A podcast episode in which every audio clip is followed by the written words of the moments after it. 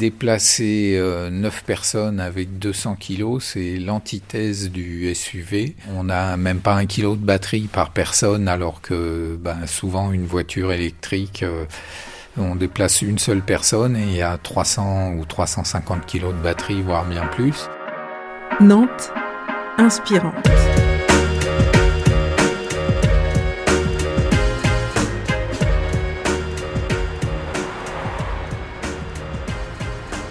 J'ai créé une entreprise, on transformait des voitures au GPL, enfin pour les faire fonctionner au gaz. Jean-François Robert, concepteur du Woodybus. Et à l'époque, j'aimais bien l'idée de faire durer des vieilles voitures et de les dépolluer. Et puis, euh, je construisais des, des, motos de course et à un moment donné, je me suis dit que fallait aller vers des choses plus utiles et plus bénéfiques pour nos enfants. Et donc j'ai arrêté les motos et j'ai imaginé le concept du vélo-bus.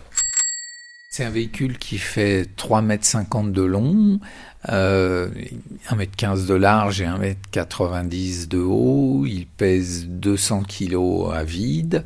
Euh, il est équipé d'une assistance euh, pour que le chauffeur puisse le déplacer facilement quand il est tout seul. Euh, sur le toit, il y a des panneaux solaires pour recharger les batteries.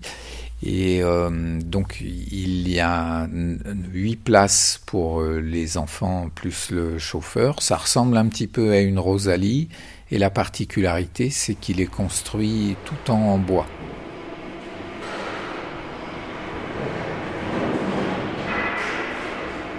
Moi, ce qui m'a séduit, c'était euh, le principe de rationaliser le transport, comme le, le, vélo le fait, mais là, à l'échelle euh, des enfants. Jérémy Je sais, co-concepteur du Woodybus. Leur permettre en fait d'accéder au, au, vélo en toute sécurité pour aller à l'école, et puis les initier progressivement à adopter justement une mobilité douce dès leur plus jeune âge. Donc c'était vraiment le, le côté euh, pédagogique et euh, allié à, au vélo que je connaissais déjà. Quoi. Mais, euh, en fait, moi, je faisais des vélos cargo, donc on, transportait des enfants qui étaient passifs dans le véhicule, qui étaient transportés. Et là, en fait, ils deviennent acteurs. et en fait, c'est l'étape intermédiaire avant qu'ils soient totalement indépendants sur leur vélo.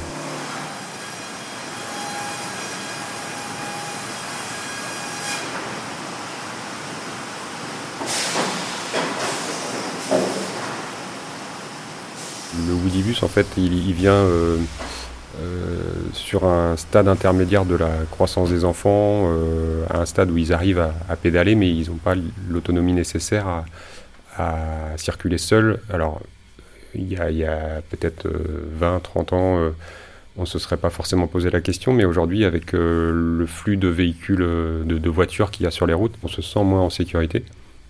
Et moi, le premier, euh, je ne laisserais, euh, laisserais pas mon enfant aller euh, à l'école tout seul, même s'il avait que 2 ou 3 kilomètres à faire sur une route ouverte. Quoi.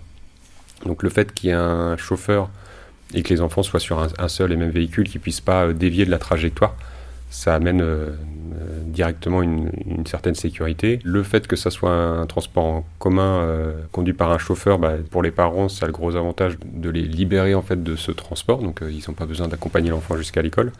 C'est incitatif. En fait, les enfants, ça leur met le pied à l'étrier pour utiliser le vélo. Eux, ils ont, ils ont beaucoup moins en fait de d'a priori sur ce mode de transport. Nous, en tant qu'adultes, on va vite quand on n'a pas l'habitude de faire de vélo, on va se dire bah, il fait pas beau, euh, je vais pas prendre le vélo, etc.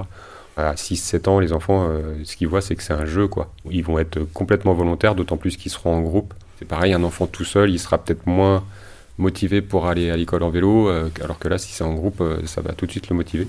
Et en fait, après, c'est une, une dynamique. À partir du moment où on a commencé à faire du vélo, on l'oublie pas comme ça. C'est une expérience qu'on qu réitère. On se rend compte que sur des distances de 2, 3, 4, même, après 10 km en fonction de l'âge qu'on a. Euh, c'est complètement faisable avec de la mobilité douce. On n'a plus besoin d'utiliser un, véhicule euh, thermique pour ça.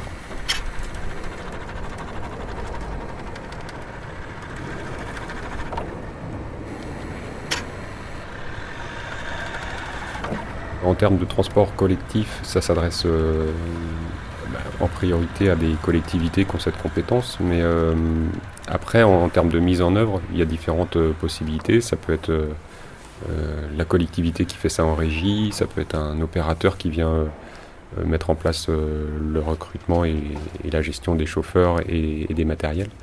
Euh, après, ça peut être aussi des, bénévoles. Voilà, on a eu des, personnes qui nous ont contactés qui envisageaient un service avec des parents d'élèves euh, qui, se, qui se relaient comme un pédibus par exemple. Nous, on conseille euh, d'avoir le permis de conduire pour le conduire parce que son gabarit fait que, en termes de, pilotage, c'est plus proche d'une voiture que d'un vélo mais en même temps, euh, la réglementation ne, l'impose pas. Ça peut être, je pense, très épanouissant pour les personnes qui sont chauffeurs de, ces véhicules-là, parce que ça leur permet de, de faire de l'exercice euh, également, de prendre l'air, et puis, euh, et puis de, de, faire plaisir aussi aux enfants, parce qu'en général, ils sont plutôt contents de circuler sur ce véhicule.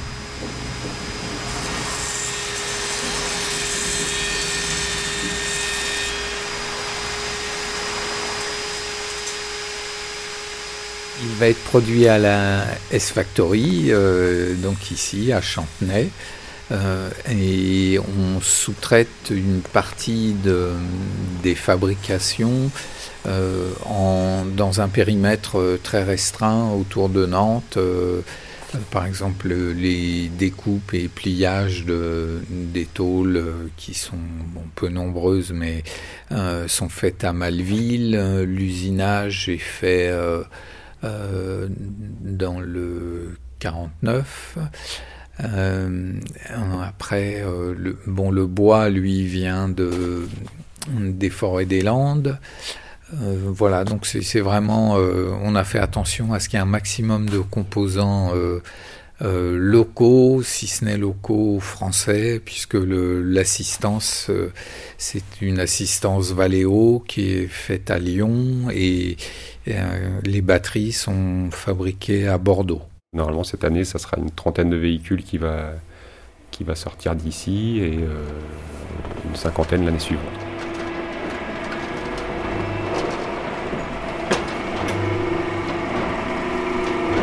ma carrière, euh, je n'ai travaillé que sur euh, des voitures, des motos. Euh, donc c'est vraiment la, mobilité qui m'intéresse. Et quand je m'intéressais aux, motos ou aux voitures, j'aimais les motos et les voitures légères, pas forcément puissantes, ça, ça m'intéressait pas.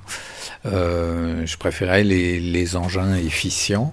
Et donc ça, c'est des valeurs qu'on retrouve euh, vraiment dans le dans la mobilité douce, puisque en fait on n'a pas de puissance. Hein. Un bonhomme euh, bien énervé, ça fait 250 watts et pas longtemps. Euh, donc c'est un tiers de cheval et voilà. Donc il faut imaginer des véhicules légers qui sont faciles à déplacer à l'antithèse de, de, ce qu'on fait aujourd'hui, où donc on, on déplace euh, une personne de 70 kilos dans un contenant qui en fait 1500, quoi. Ça n'a aucun sens. Il y a plein de choses qui existent aujourd'hui, qui sont dans nos mains. il faut essayer de les mettre euh, en œuvre de manière coordonnée, et puis euh, inciter les, les, plus jeunes à, à y venir, quoi préparer les générations futures, quoi. Parce que effectivement, il, faut, il va falloir qu'ils vivent différemment de nous, euh, qui avons euh, consommé énormément, beaucoup trop et beaucoup plus que ce que la Terre ne, pouvait euh, supporter.